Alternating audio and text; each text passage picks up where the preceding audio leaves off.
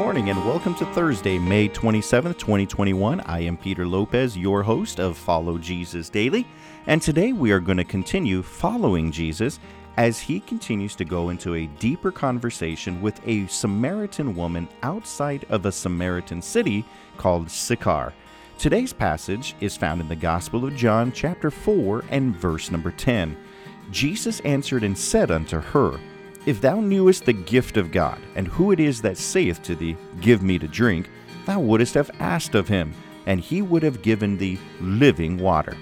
Notice how Jesus builds on each phrase in this conversation to a climax to allow this woman to grasp what Jesus is trying to accomplish in this conversation with her. He starts off with this phrase If thou knewest the gift of God. In other words, Jesus is saying to this woman, if you could see the beautiful and free gift that God is offering to you, that's Jesus.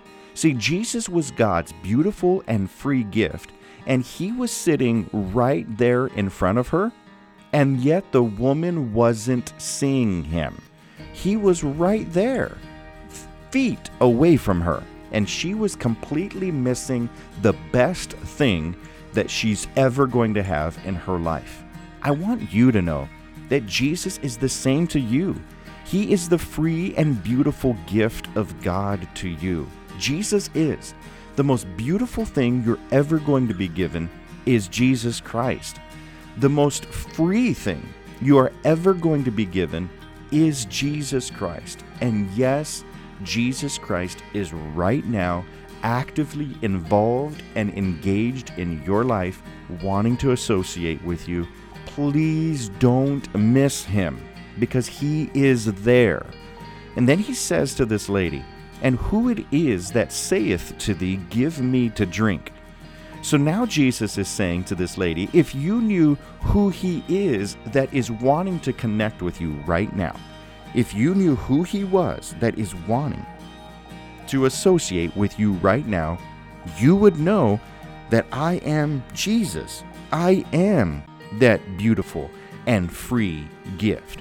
What Jesus is telling this lady is he wants her to see him for who he is. Right now, she just sees him as a Jewish man. Jesus wants her to see him as the free gift from God. Right now, she just sees him as a man wanting to have a conversation. Jesus wants her to see him as the gift that God has given to her. Jesus wants her to see him. And I want to let you know that Jesus wants you to see him as well. He is not trying to hide himself from you. Jesus is making himself evident to you.